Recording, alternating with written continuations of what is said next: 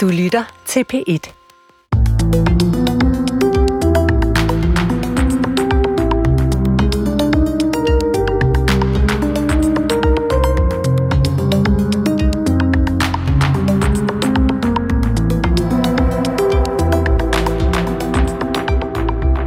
Man siger, at julen er hjerternes fest.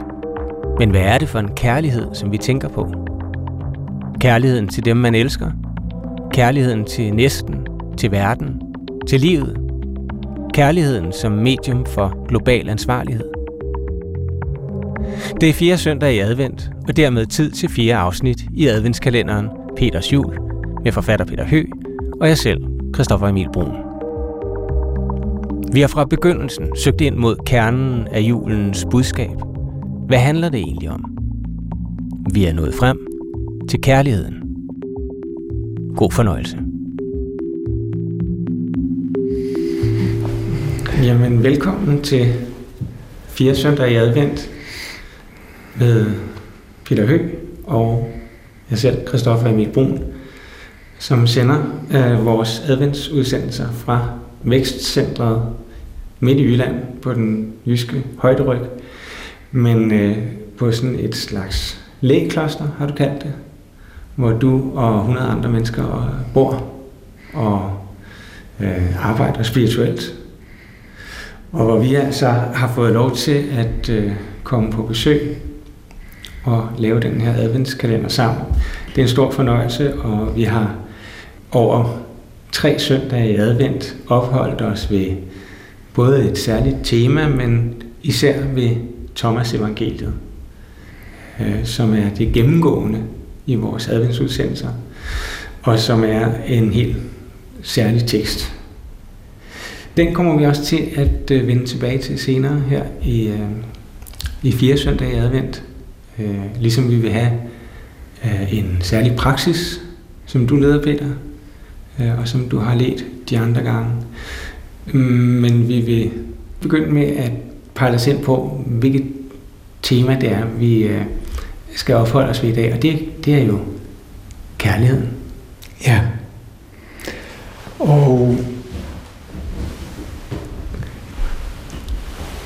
er helt centralt i, i uh, Jesus-figuren og i det budskab, den, den lære, Jesus kommer med, der står jo øh, kærligheden. Mm.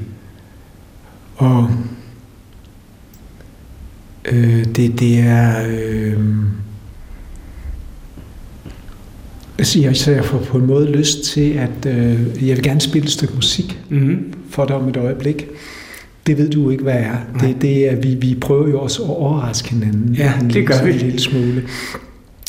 Og øh, jeg, har, jeg har lyst til at komme med to citater Øh, og det, det ene citat er fra Jesus, og det andet er et citat fra en øh, stor indisk spirituel lærer. Mm. En, jeg tror, at, øh, at øh, en af de store ting, der sker i de her år, det er jo, at der udspænder sig en dialog mellem øh, østlig visdom og, øh, og, og den, den kristne, de dybere dele af den kristne kultur.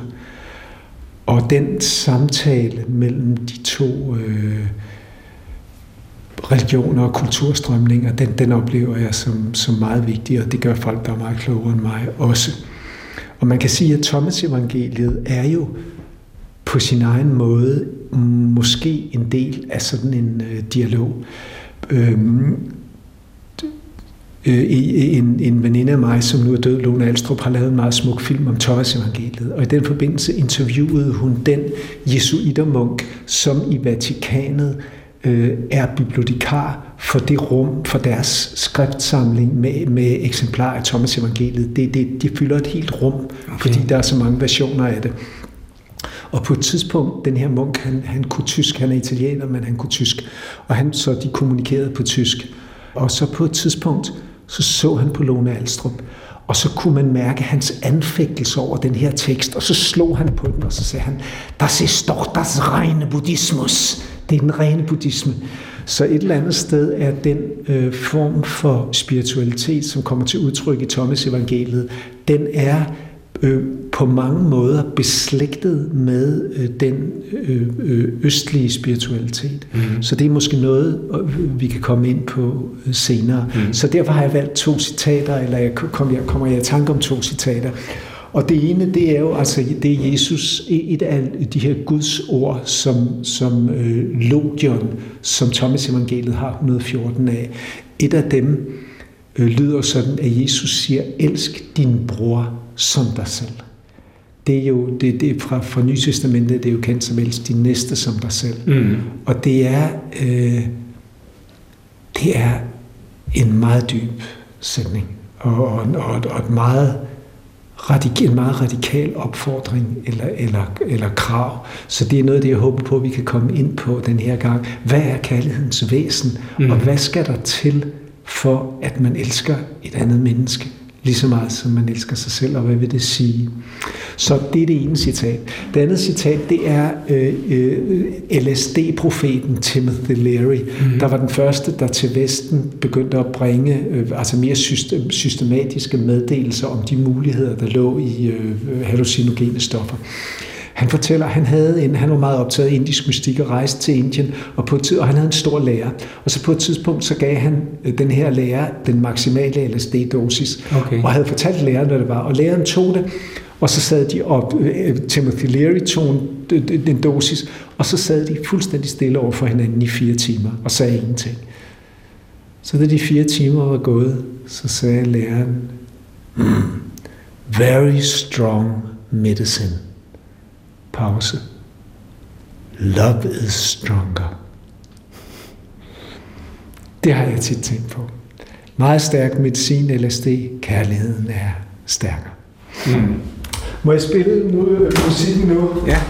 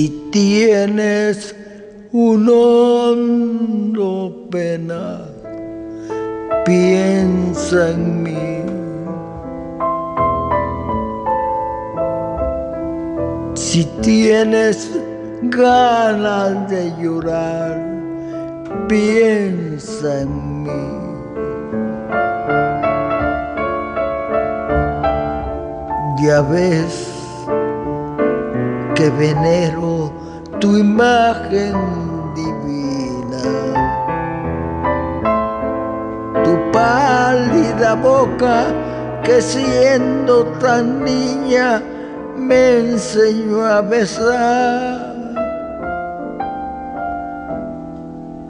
Piensa en mí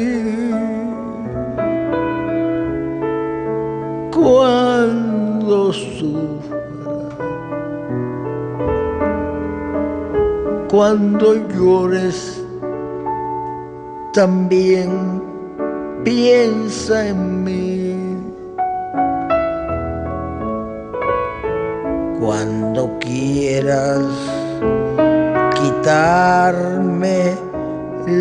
Vida, no la quiero para nada para nada me sirve sin ti.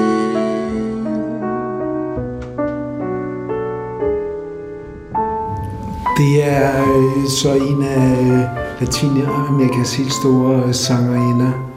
Og når jeg har valgt den, så er det fordi, at øh, jeg bare oplever den så meget bevægende. Og så øh, siger den på meget, i meget samtrængsform nogle, nogle dybe ting omkring kærligheden. Piensa en mí cuando sufro. Cuando llores también piensa en mí. Cuando quieras quitarme la vida, no la quiero para nada, para nada me sirve sin ti.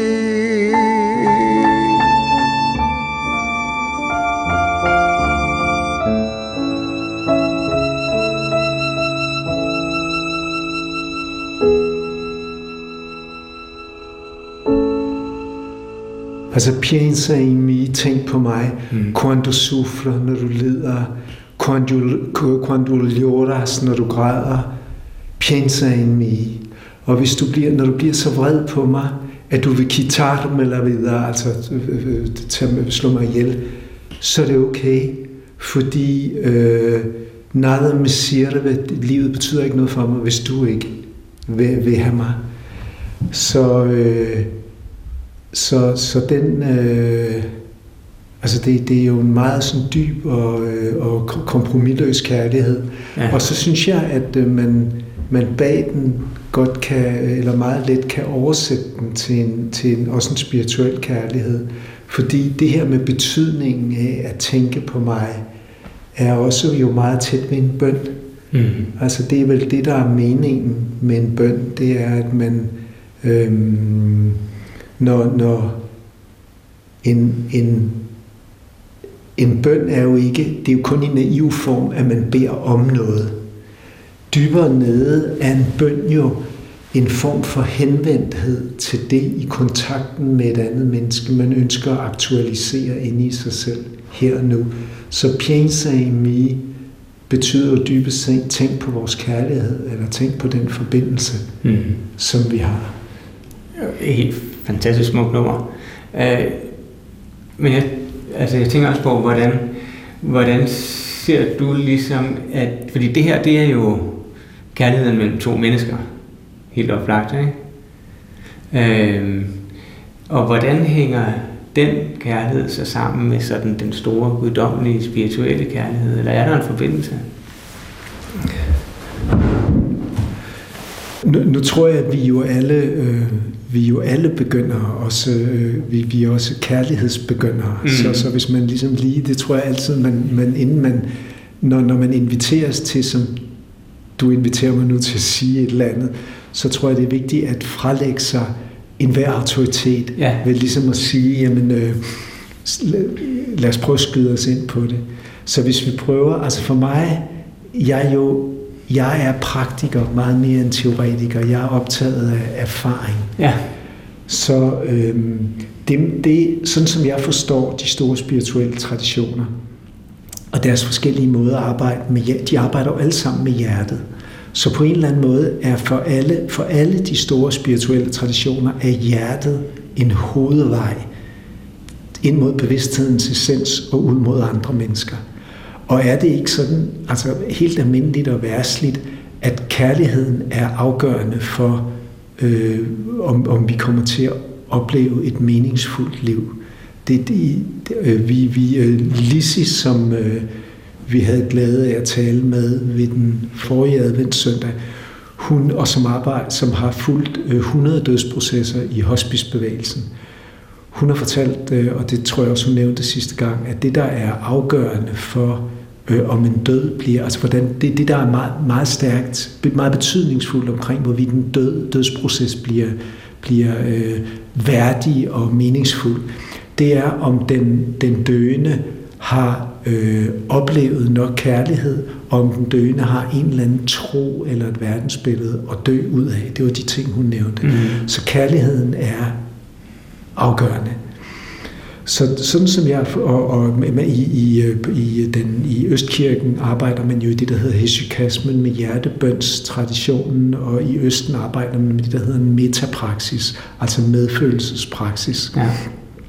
Og det man gør, det som jeg oplever som er essensen i det omfang, jeg har forstået det, det er, og vi, vi kan prøve at gøre det nu sammen, Mm. det er, at man, man, man begynder med at øh, vække hjertet ved at tænke på et menneske, man elsker. Mm. Så det kan vi jo gøre, som vi sidder her, og hvis lytterne vil følge os, vil det Mhm. være, være dejligt. Og det kan jo være et barn, eller det kan være en kærlighedspartner, eller øhm, en forældre, en ven eller veninde. Så hvis vi prøver at gøre det, og det reflekteres jo, altså når vi taler om hjertet, øh, så er det jo ikke den biomekaniske pumpe i brystet. Det er jo bare en muskel. Det er det faktum, at samhørighedsfølelserne, altså øh, tillid, sympati, øh, og så over til kærlighed, medfølelse, taknemmelighed, hele skalaen af samhørighedsfølelser har en fysisk refleks i, mm. i hjertet. Det kan vi umiddelbart mærke, ikke nu når vi tænker på et menneske, vi elsker. Så kommer der en fysisk refleks i brystet. Og så har man på en måde åbnet hjertedøren indad til. Det, det er udramatisk, ikke? det er stille og roligt, men, men vi kan åbne den. Man kan ikke tvinge hjertet, og for så vidt ikke træne hjertet. Altså man kan ikke stampe en vintergæk op af jorden, som de siger. Mm. Men man kan give hjertet plads. Og det gør vi nu ved at tænke på et menneske, vi elsker.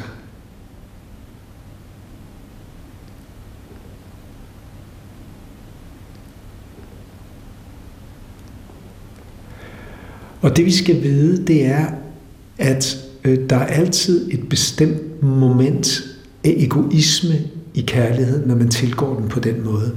Fordi det vi tænker på, det er jo for eksempel min søn, eller din Mhm. kæreste, eller altså det er min, min elskede. Det siger vi jo også. Så der er en craving eller en binding i, i den tilgang til kærligheden. Og det man så gør spirituelt, det er, at man prøver at tage et næste trin. Øh, og man behøver ikke engang at kalde det specielt spirituelt. Det er bare for, for at nuancere eller bevidstgøre, hvad empati er. Mm. Så prøver man at slippe billedet af den konkrete person, vi tænkte på. Og så i stedet for at mærke selve kærlighedskapaciteten. Selve den, hvad skal vi kalde det, lette blødhed i brystregionen, vi har aktiveret på den her måde. Og der er vi så på sporet af det her hjerterum, vi alle sammen har, hvor vi har mulighed for at lukke os flere ind end den nok meget lille kreds, om hvilken vi kan sige, dem elsker vi. Og det er den hjertekapacitet, der peger på empatien, altså menneskets evne til at opleve samhørighed med andre mennesker. Og der tror jeg, vi nærmer os kærlighedens essens. Altså inde i kærligheden er der en umiddelbar erfaring af, at vi hænger sammen med måske alle mennesker, og videre ud, måske med alle levende væsener, og endnu videre ud, måske sammen med biosfæren. Så det er på en måde, altså helt enkelt, at den sammenhæng, den er det dybeste inde i kærligheden, og vi opdager den til at begynde med, der hvor vi tør.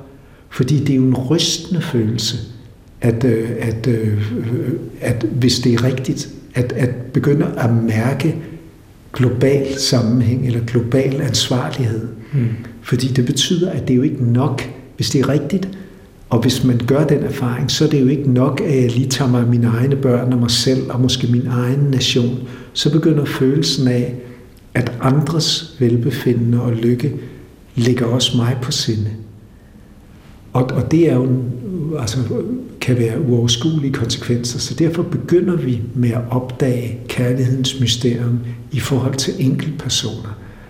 Og så er, har vi den mulighed for ved på en måde enkle eller banale operationer, som den vi foretog lige nu, og tillade os selv at slippe for et øjeblik den egoisme, der også ligger i mine elskede, og så et øjeblik og spørge os selv om, altså lad os ikke pådutte lytterne noget facit, men bare spørge os selv om, giver, giver det mening for jer eller for dig, at, at øh, hjertet har mulighed for at åbne videre end til de allernærmeste, og så brede sig ud, og måske ultimativt helt ud i retning af en slags global samhørighed. Mm.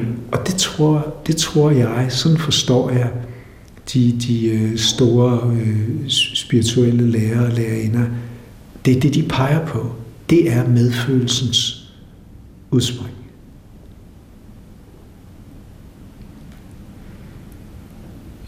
Jeg kommer til at tænke på den julebegivenhed under Første Verdenskrig, hvor at der står to regimenter eller to hære over for hinanden i hver sin skyttegrav i den her uendelige og ulykkelige øh, og meget blodige skyttegravskrig. Tyskerne og franskmænd. Ja. Og hvad er det, der sker? Jamen så, øh, så øh, begynder øh, franskmændene at synge øh, den, den franske version af Holy Night, Silent Night, jeg ved ikke, hvad den hedder. på fransk. ja. Og så hører de, at tyskerne synger det samme.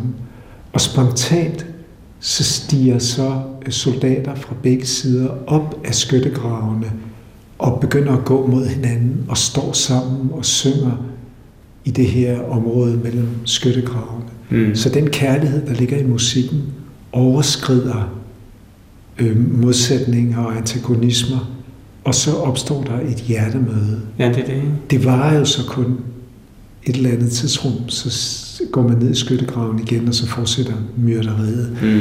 Men et øjeblik har man fået et billede af, at, øh, at øh, hvor, hvor stærk kærligheden er. Meget, meget stærkere. Også en, en, en hævntrang og morløst og autoritetstro, og hvad der ellers får folk til at gå i krig. Mm.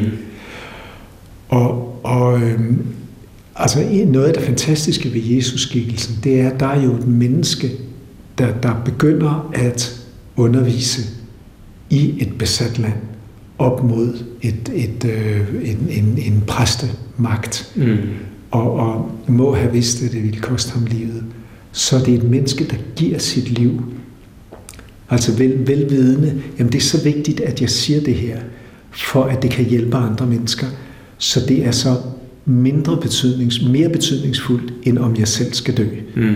Så det er vel et eller andet sted det, det ultimative billede af selvtilsidesættelse, eller et billede af, hvor stærkt kærligheden er.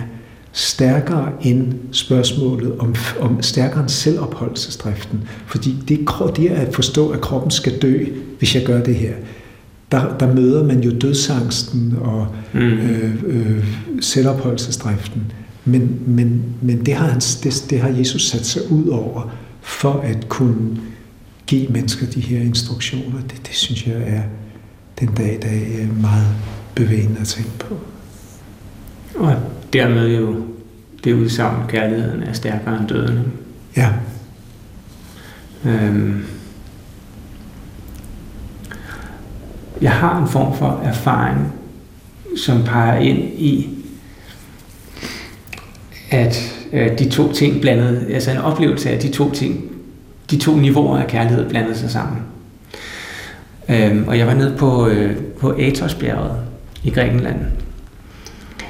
På en måde et meget heldigt sted, fordi at der der har boet munke der i tusind år, og de har lavet de samme ritualer. Så der er sådan en meget dyb øh, spiritualitet på det sted.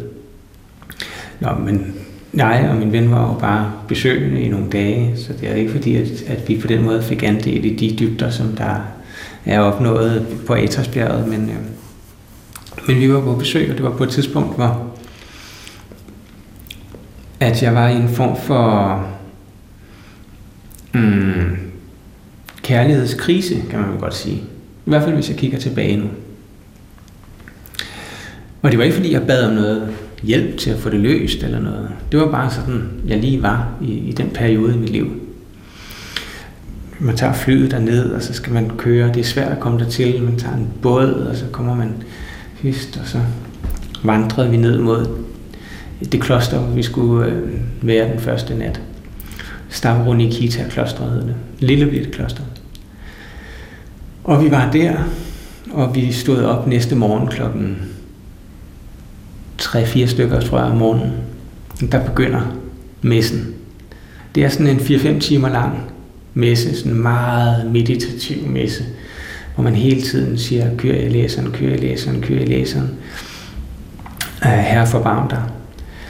Og, øh, og igen, vi var jo mere måske betragtere end deltagere, fordi det er jo munkene, der foretager det der, men, men vi var alligevel med og var i rummet. Og så øh, og hver formiddagen, så satte jeg mig for at skrive, sådan et, øh, skrive lidt sådan dagbogsnotater. Jeg sad under sådan en halvtag ude i solen. Og så øh, skrev jeg næsten af mig selv. Altså, det var næsten min egen min hånd, der skrev det, uden at jeg sådan helt var klar over det. Så, så, så skrev jeg, jeg lægger trygt min skæbne i dine hænder. Det er ikke noget stort. Det står sikkert mange steder, alle mulige steder i Bibelen osv. Men altså, det var ligesom den krise, jeg stod i. Jeg behøver ikke ligesom at håndtere den, eller føle, at jeg skal løse den. Jeg må ligesom prøve at lægge min skæbne uh, i Guds hænder. Og det viser at være, tror jeg, et utroligt godt, øh, god strategi.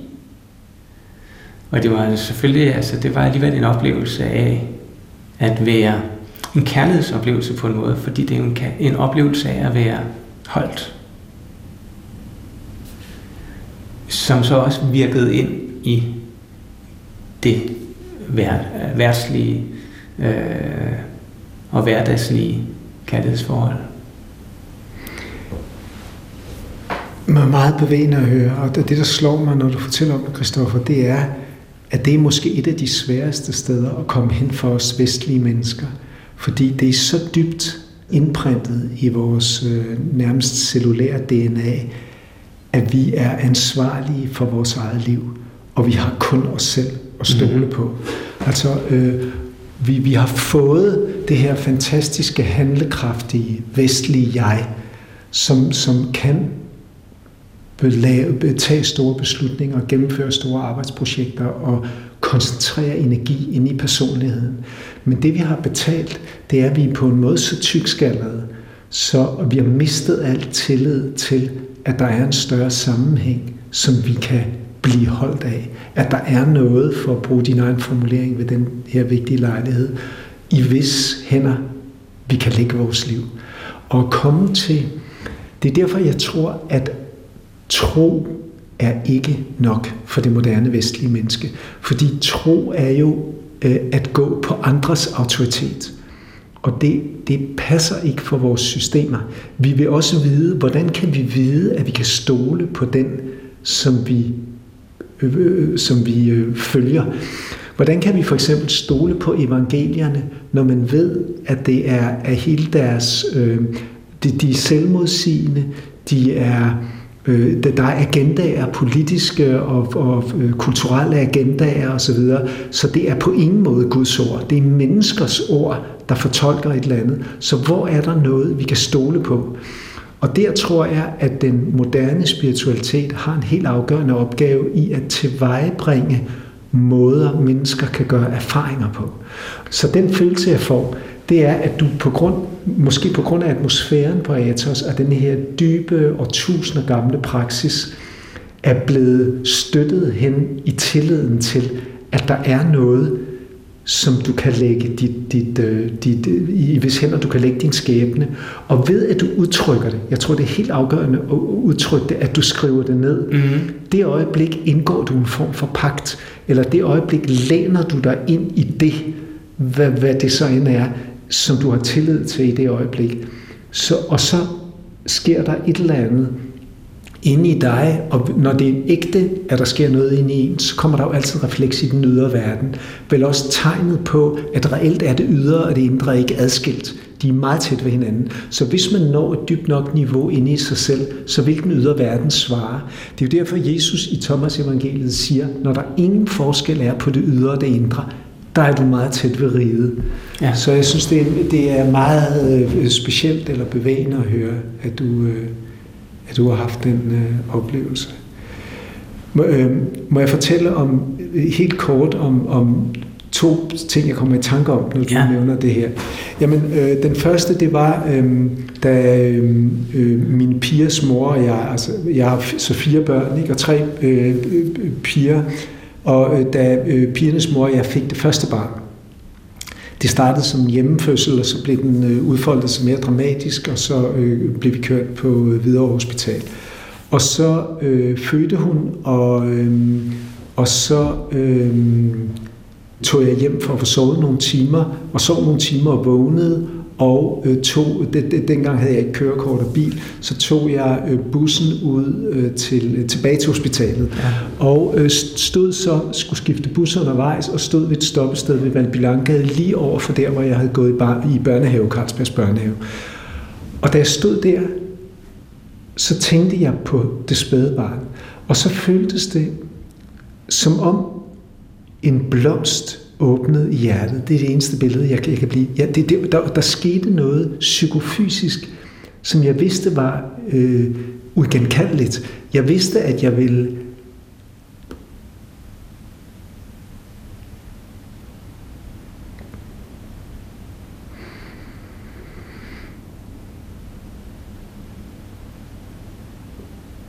Jeg vidste, at, øh, at jeg ville elske hende og forsøge at tage mig af hende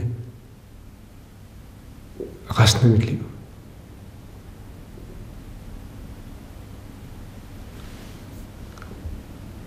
Uanset hvad der skulle til.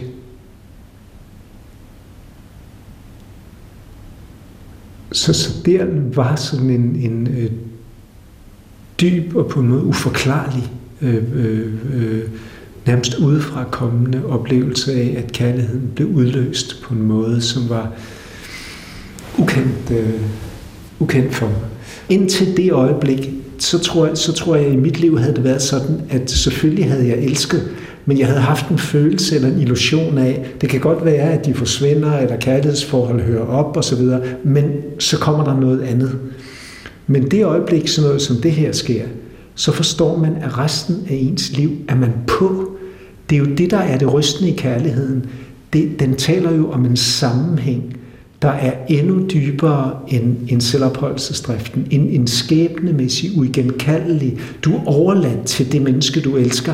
Også hvis det menneske, hvis, hvis nu min datter dør, eller hvis der sker en forfærdelig ting, eller hun vender sig imod mig, så vil man stadigvæk føle kærligheden, eller være et offer for, eller være i kærligheden. Så, så kærligheden er også rystende, hvis man mm. mærker den i sin dybde. Så det så at, at, at give plads til, når den åbner, og mærke ind i også dens mørke eller, eller, eller omkostningerne ved den, som jo er, så længe kærligheden er bundet til en person, så vil den høre op i den form, fordi før eller senere, så enten dør den person fra dig, eller du dør fra den person. Så det er jo derfor, at vi prøver, man prøver spirituelt at lede efter det, der er endnu dybere, ultimativt det, der ikke dør. Fordi de siger jo alle sammen, de store, at når du ånder ud sidste gang, alt forsvinder. Indgangskroppen forsvinder, alle personlige erindringer forsvinder, alt forsvinder. Men den, de udadgående kærlighedsfølelser, altså til, til, til, til, til kontakt, det er der, de fortæller om noget, der ikke forsvinder. Så et eller andet sted er kærligheden derfor en dybe kærlighedsoplevelse. Hvis man giver dem plads, og så lytter ind bag dem, siger de store, så har man en chance for at bevæge sig ind mod det, der ikke, altså den del af kærligheden, der er så omfattende eller gennemtrængende, at den ikke forsvinder, når et menneske dør, når du selv dør, eller når mm. det andet menneske dør. Og der er jo en vis parallel til det, som på en måde var vores udgangspunkt med den her adventskalender. Noget af det første, vi talte om, nemlig mødet mellem det uendelige og det timelige. Altså der er vel kærligheden og kroppen repræsenteret på en vis måde i de to øh, fænomener. Ja, når du siger det på den måde, ikke, så tænker jeg, at kærligheden ikke præcis mødepunktet? Mm. Eller, eller mødepunktet. Eller, eller bare helt som du siger, ja. Der er døren fra det fordi vi skal jo have en krop, og, og, også mm. både for, for at elske andre. Ikke? Altså, jo. der er altid en krop, når der er kærlighed. Men, og, og et åndedræt og en bevidsthed. Men, men, men og, og, og det vi leder efter, og det Thomas evangeliet peger på igen og igen, det er, hvor i de værtslige vilkår er den dør, der åbner mod det uendelige. Eller hvis øh, Kirkegaard siger, at mennesket er en, er, en, er en kartoffel, er en kombination af en kartoffel og noget, noget, noget uendeligt. Og, og hvor er hvor i kartoflen, altså den kropslige eksistens, han er, han er en, en røver, Kirkegaard, en grov person også. Hvor i kartoflen, hvor har kartoflen åbninger ind mod det, det ind mod uendeligheden? Ja. Jeg tror, jeg afbrød dig. Du havde, der var også et anden, en anden... Ja, men det var fordi, nu, nu blev jeg så ja. interesseret i det, du sagde, og bevægede os på en måde. Så jeg tror, vi gemmer, øh, øh, øh, ja. øh, øh, jeg gemmer den anden oplevelse en lille smule. Ja.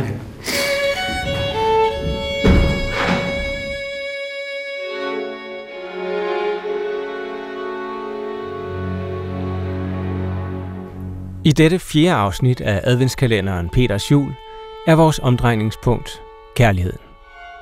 Men som i de andre afsnit bruger vi også Thomas Evangeliet, en tekst fundet så sent som i 1945.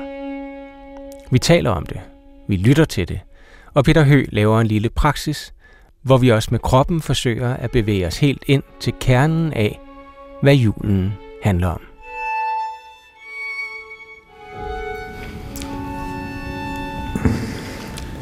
En, en, øh, en ting, der adskiller øh, Thomas evangeliet fra evangelierne i Nye Testamente, det er, at øh, der er en række steder, de steder, som virker som øh, særlig dybe, eller som fra et spirituelt standpunkt er særlig dybe i Thomas evangeliet. Der findes nogle paralleller i øh, evangelierne i det nye testamente, men der er, sker så forskellige Øhm, enten udlader man de, de dybeste steder i Nye Testamente, fordi de, de, de har været for svære at forstå eller for radikale, eller det, noget, der beskrives som erfaringer i Thomas evangeliet, erstattes af tro i Nye Testamente. Mm. Og det vil jeg give nogle eksempler på. Jeg skal sige, at det her er øh, Øh, steder, der er udpeget af øh, min lærer Jes Bertelsen som er øh, forståelig nok som mange andre meget optaget af Thomas evangeliet.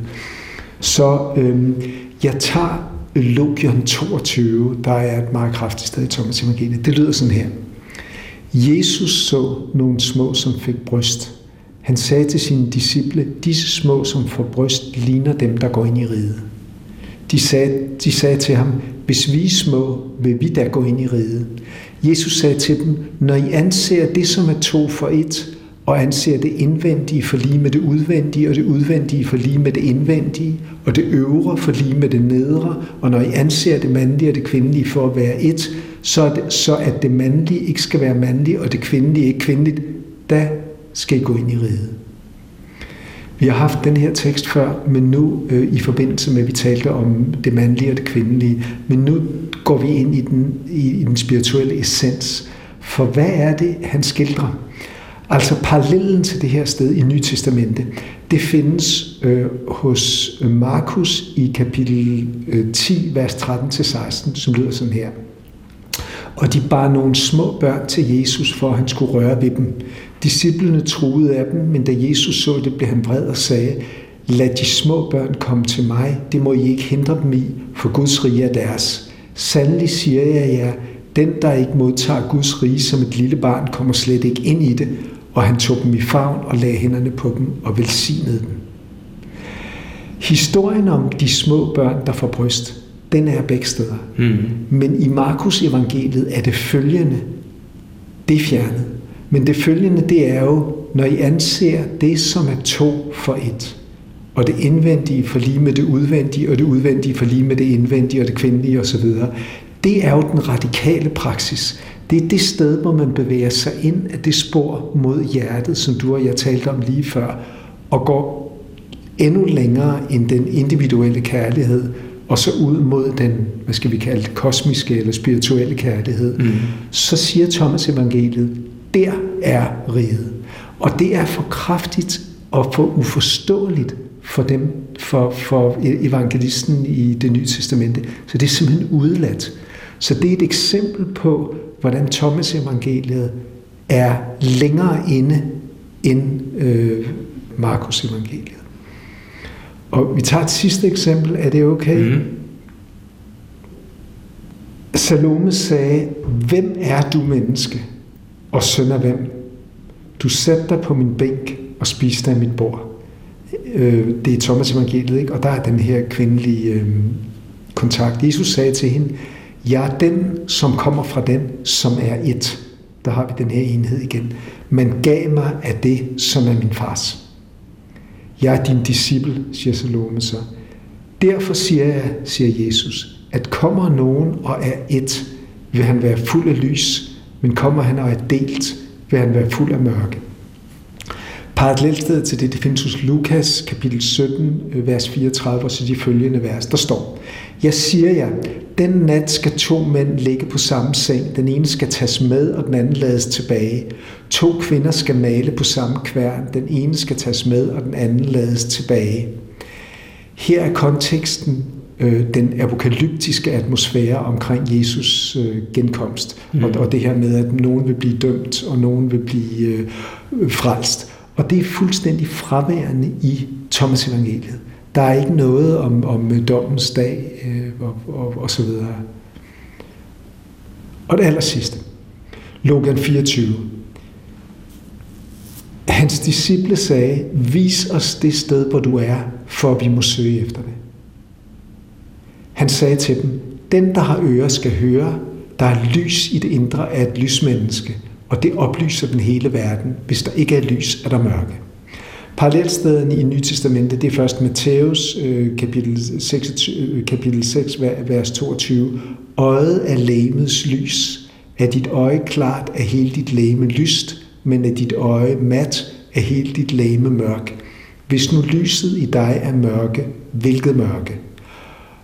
Og igen en, en, øh, ud, en ud, afdæmpet formulering i Johannes øh, kapitel 1, vers 9.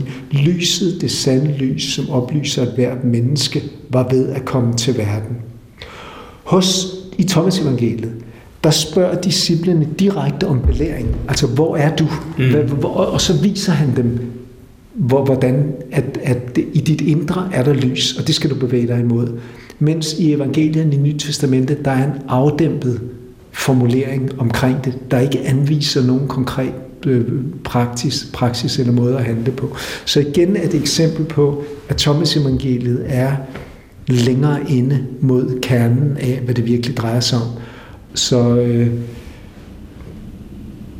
så det her kunne være, øh, øh, hvad skal vi sige, et slags muligt billede af, jeg tror, det her er næsten det længste, du og jeg ja. kan komme ind mod hvad er, og, og der er vi, oplever jeg også meget langt inden mod, øh, øh, øh, vi kredser omkring de inder, nogle af de inderste steder i, i Thomas evangeliet, som er direkte anvisninger i, hvordan man kommer til at erfare det, det højere eller det guddommelige. Og en lille del af den sidste logion, du læste op, den, der har ører, skal høre, er noget, der går igen utrolig mange gange i Thomas evangeliet. Ja. Det må være en, en central anvisning. Ja. Øhm, altså den åbenhed, den hjerteåbenhed, eller hvad, hvad man nu vælger at kalde den, som, som vi også har været inde på, ikke? Jo, altså at, at præcis, jeg oplever det helt som dig, altså at det er, det, det han siger igen og igen, det er, hvis man kan slippe sine fordomme, og, og åbne ørerne og åbne øjnene. Øh, han bruger billedet fra sansekanalerne, ikke? både med at mm. høre med at se, og siger, det er lige foran dine øjne, og det er øh, øh, ud for dine ører, og det er inde i dig. Så han siger jo ikke, at det er et eller andet, der skal puttes ind i dig, eller øh, det er noget, som alle mennesker har, men som de skal opdage. Og det er jo det, der den dag i dag er øh, hovedtanken i Østkirkens mystik i det her, der hedder øh, øh, teosis, guddommeliggørelse. Hvis man angrer og omsender sig, metanoia, som det hedder på græsk, så har man muligheden for at opdage øh, det, det guddommelige inden i en selv. Og det, det er alt andet lige en, en mere, øh, øh, det er et mere konstruktivt eller håbefuldt version af Kristusfiguren og, eller Jesusfiguren og, og kristendommen, end, end vi præsenterer i, i, i Vestkirken.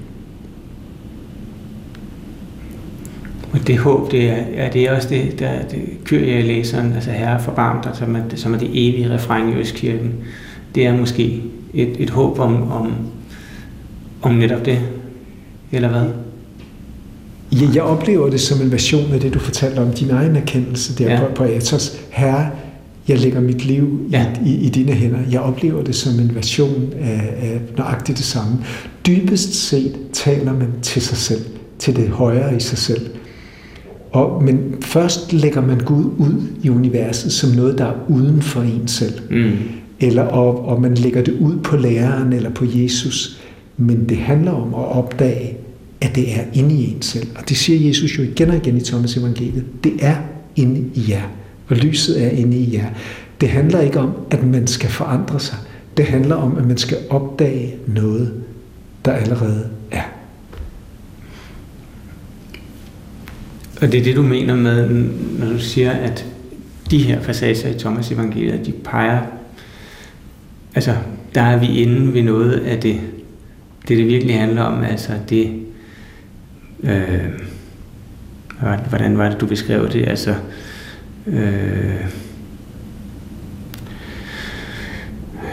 en form for øh, søgen efter noget, en enhed. Ja, det er jo, det er jo evangeliets egne ord, ikke? Ja. igen og igen. Ja. Når, når to bliver til et. Ja. Når forskellene smelter væk. Og, og det vil sige, at der har vi så de her evangelier, som vi jo kender ud og ind, øh, som, hvor, hvor, hvor budskabet er meget pakket ind i fortællinger. Det er jo nogle meget gode eksempler, du har vist her. Og der peger Thomas evangeliet måske mere rent på, øh, eller peger Thomas evangeliet på,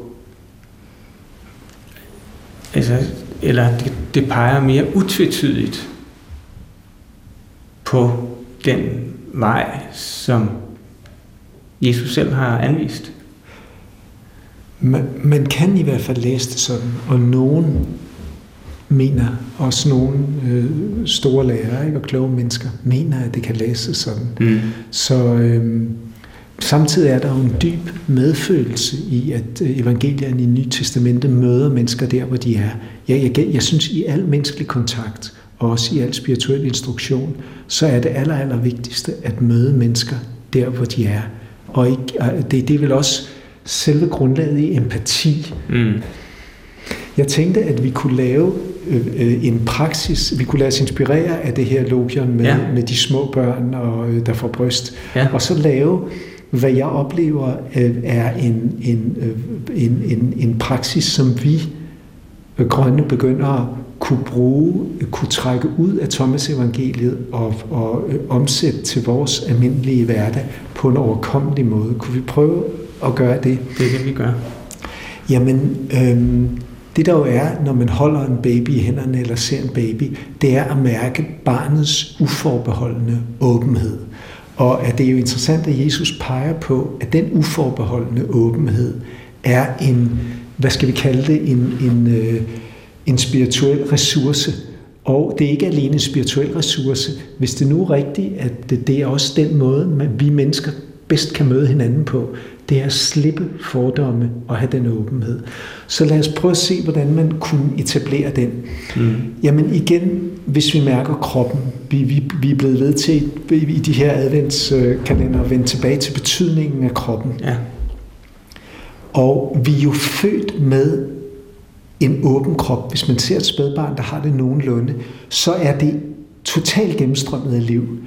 Og selvom vi, vi er jo blevet voksne og blevet mere rustne øh, og har udviklet en voksen personlighed og mange spændinger osv., men vi har stadigvæk mulighed for, som vi sidder her, at mærke kroppen og så spænde den af. Det er en medfødt kapacitet, som da vi var et lille barn og fik bryst eller flaske. Det, det sted i os selv kan vi kontakte. Og putter vi åndedrættet på, altså gør os klar, at vi trækker vejret og sikrer os, at vi har plads til det, så kan vi måske også huske den i den babys åndedræt, den, den hurtige måde et barn, og helt naturlig, fuldstændig ubesværet måde, et lille barn trækker vejret på. Jeg synes, det at lytte til børns åndedræt, når de sover, er en meget bevægende oplevelse. Eller at lytte til en kærlighedspartners åndedræt, når hun sover. Så vores, vi har en medfødt kompetence, muligheden for at mærke, at vi trækker vejret. Og det gør os ikke til buddhister eller hinduister eller noget som helst andet ister. Bare mærke kroppen og vejrtrækningen. Og den åbenhed, der ligger i det. Barnets åbenhed. Og så hjertefølelserne, som vi har talt om, og som er temaet for den her adventssøndag, og som, vi har, som man kan kontakte ved at tænke på et menneske, man elsker. Eller tænk på kærligheden mellem et barn, der får bryst og moren. Barnet drikker jo ikke alene mælk, det, det, det drikker direkte kærlighed, når det ammer. Det er en dyb, dyb, dybt samsving. Og et eller andet sted har vi mødt kærlighed da vi var små, ellers ville vi ikke sidde her. Selvfølgelig har vi også oplevet svigt, og vi har selv svigtet, men vi har den medfødte kærlighedskompetence. Den er ikke tillært. Spædbarnet fødes med evnen til at åbne hjertet uforbeholdent mod moren.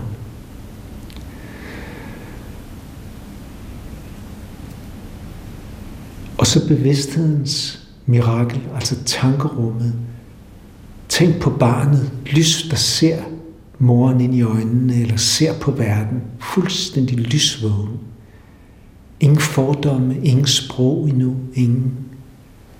Bare lysvågen interesseret. Og den bevidsthedens medfødte opfattelseskapacitet har vi.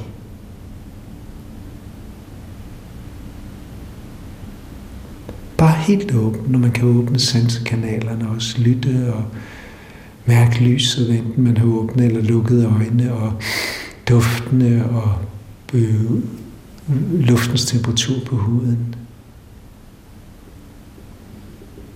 De fire kanaler, medfødte kanaler, ikke tillærte, muligheden for kropsbevidsthed, muligheden for at mærke åndedrættet og give det plads, kærlighedsmuligheden og bevidsthedsmysteriet eller tankerummet, dem kan man så lade smelte sammen. Det er, jo, det er jo kunstigt, at vi skiller dem ad.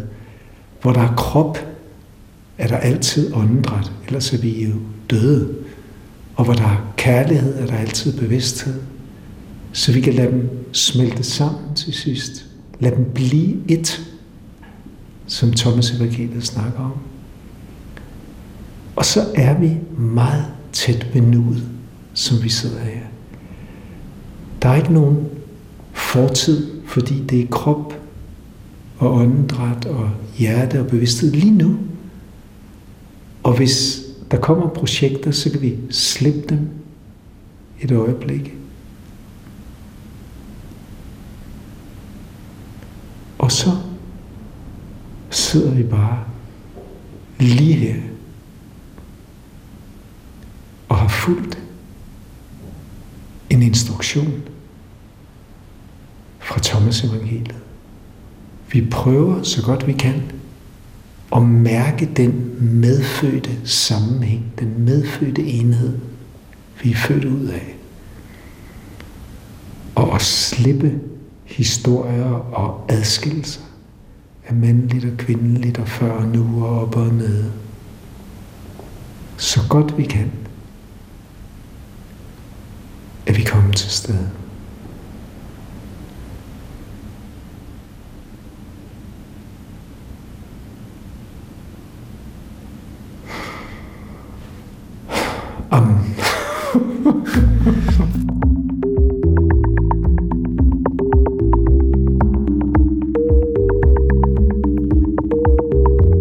Det var fjerde afsnit i adventskalenderen Peters Jul med Peter Hø og Christoffer Emil Brun. Og godt nok er der kun fire søndage i advent, men her medtager vi også den femte søndag, altså selve juledag, hvor vi fejrer, at Jesus netop er blevet født.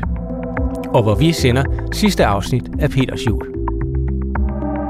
Her får vi mulighed for at opholde os ved Jesus-energien, mens den er meget stærkt til stede i verden, gennem en serie af praksiser. Da vi har gjort, hvad vi skulle, mm. så kan vi tillade os at drømme en lille smule mere.